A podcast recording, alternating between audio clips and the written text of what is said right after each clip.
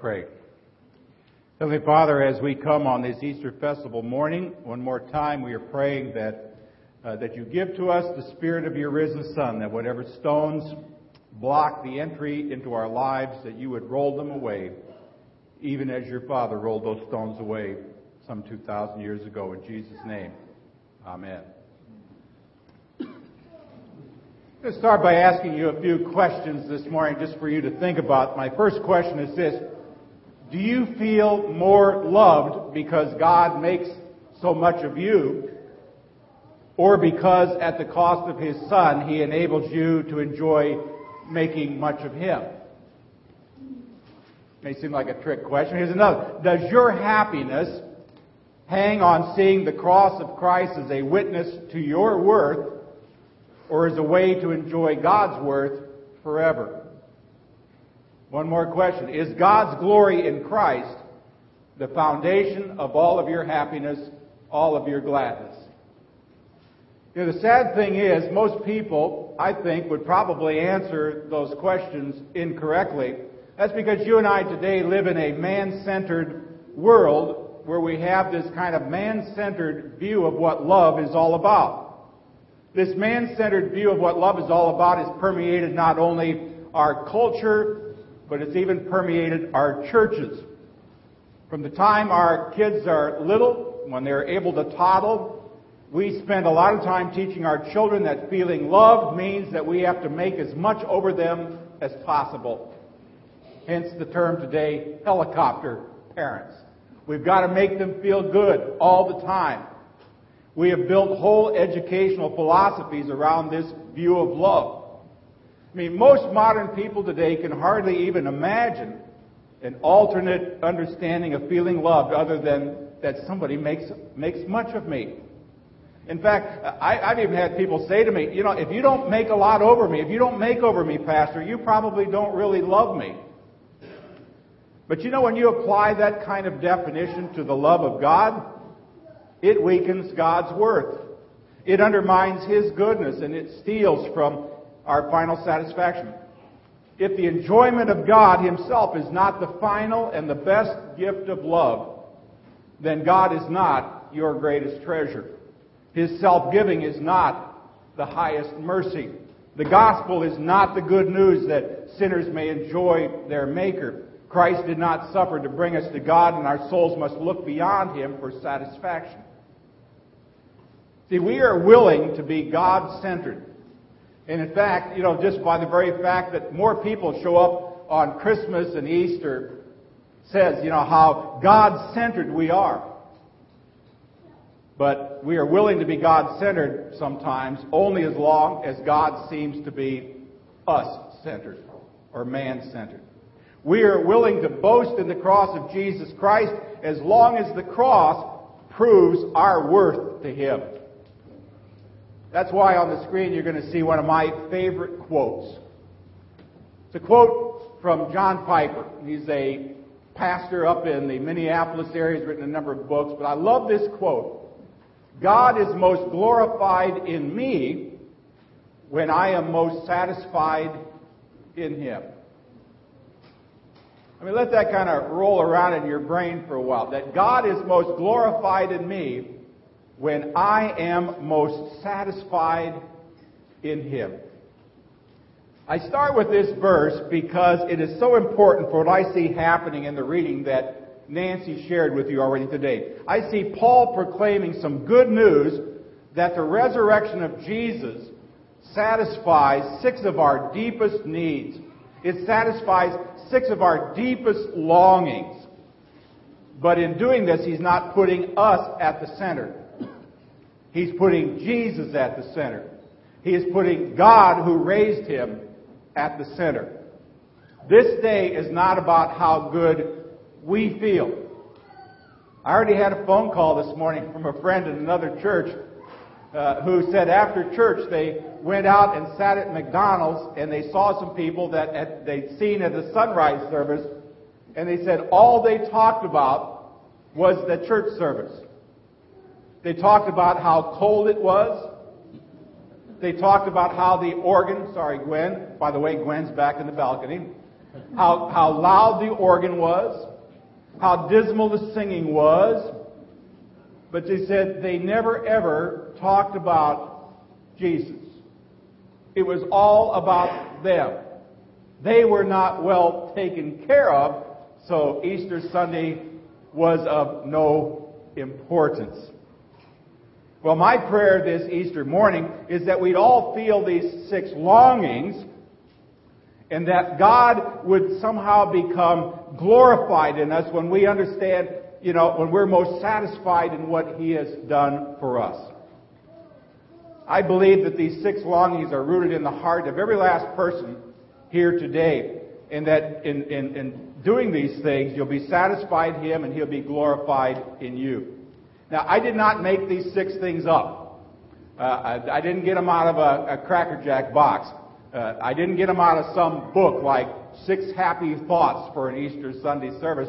I got them straight out of the Bible. Got, they come right straight from what Nancy read to you before from 1 Corinthians 15. Because he talks, Paul says, our faith, our Easter faith, our reason for even being here today would be completely in shambles if Christ did not rise from the dead. But in that last verse that she read, verse 20, it says, But in fact, Christ has been raised from the dead. So I want to very quickly look at these six things that we ought to be satisfied in, not to make us happy, but that so God would be glorified. Here's the very first one. We are forgiven of our sins. I don't know about you, but every time I hear that, I could just stand up and give God a standing ovation. I mean, verse 17, instead of saying negatively that we are not still in our sins, you and I this morning can say positively that because of the resurrection of Jesus, our sins are forgiven. Now, I put this first, and I think it's because this is the longing of our hearts, because if God holds our sins against us, and believe me, this is a collection of big sinners here this morning, then there is no hope of anything else from God the foundation of every other blessing that you would expect to come from God would not happen if He does not first accept you and forgive you of your sins. I mean, how is the resurrection connected to your forgiveness? I mean, isn't it the death of Jesus that takes away your sins? Because He bore your sins and took our judgment? Well, the answer to that is yes. But the connection with the resurrection is very important. In the book of Romans, it says, He was handed over to death on account of our transgression, and He was raised on account of our justification. This means that by Jesus' death on the cross, which we commemorated on this Good Friday, He paid the penalty for every last single sin, past, present, and future, every evil, wicked, bad, and nasty thing that you have ever done and will continue to do. He purchased our acquittal. That's why I have this tie on an Easter of all things that says paid in full.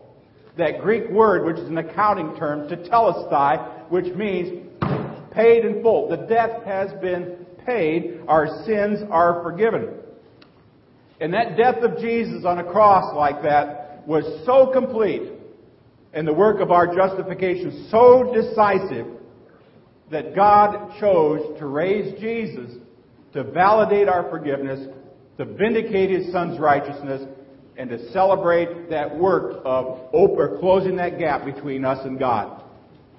I mean, every last person here today, from me all the way to the last person in the back, needs forgiveness. And I'd suggest to you that deep inside, even when we don't think about it, we long to be forgiven. We long to be accepted by God. We fear the alienation of our guilt. But Paul says that because Jesus Christ rose from the grave, we are no longer in our sins. I think that's the first and most basic longing of our hearts. And when we understand what God has done for us, we need to give God the glory for that. Here's the second thing our faith is well founded. Verse 14, instead of saying negatively that our faith is not in vain, we could positively say that because of the resurrection, our faith is well founded. Or more personally, because of the resurrection, there is somebody that we can absolutely, positively trust at all times and in all places. Again, I think in the hearts of everybody that are here this morning, including myself, is a longing to have someone in your life that you can count on through thick and thin. Somebody who is absolutely trustworthy.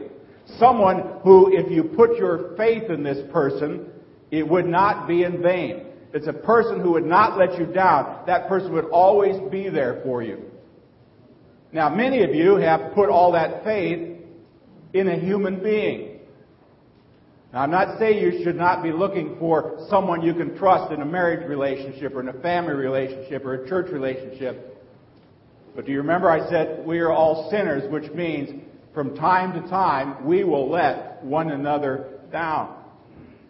So we have that longing. We have that longing because this is really why God created us. This is what we were made for. If you will put it another way, God wired us up this way. God put man and woman into the Garden of Eden to glorify God by trusting Him for everything they needed. And that need has never changed in spite of our sin. And now that we're no longer in our sins, the longing to is satisfied by the resurrection of Jesus. The death of Jesus proves his love for us, and the resurrection proves his power over every enemy in life. So there is someone you can always count on, somebody you can always trust in, somebody who is absolutely trustworthy, who will never, ever let you down. Jesus is alive to be trusted. Here's the third thing. The apostles preach what is true. At the sunrise service this morning, I said, I don't want to go out of this life someday and, and, and think that I wasted my entire time preaching about a lie. That would be terrible. But I'm not worried about it because the apostles preach what is true, and I try my very best to preach what the apostles have laid down in Scripture. See, in verse 15, instead of saying negatively that the apostles are, are not false witnesses about the work of God, we can say positively that because of the resurrection, the apostles preach what is true. The apostles preach the absolute 100% pure truth. Now, sadly, in our society today, our young people, our young people are being taught something different. And many of us probably were taught the same as well. And what we've been taught is that there is no such thing as absolute truth. That there is no such thing that is true all the time, everywhere, whether people know it or like it. I hear it all too often. Well, Pastor, if that's what you want to believe, good for you, but that's not what I believe. In other words, they don't accept anything as absolute truth. I'll give you an example it would be a rare teenager today who would have the guts and the independence to stand up in a high school health class, for example, to say, premarital sex is wrong. Wrong for everybody, not just for those people who think it's wrong. It would be an adult who would have the guts and the independence to say that. See, without the conviction that there are absolutes that can be shared and made the basis for our society, the only end will be some form of anarchy where everyone does what is right in his own eyes.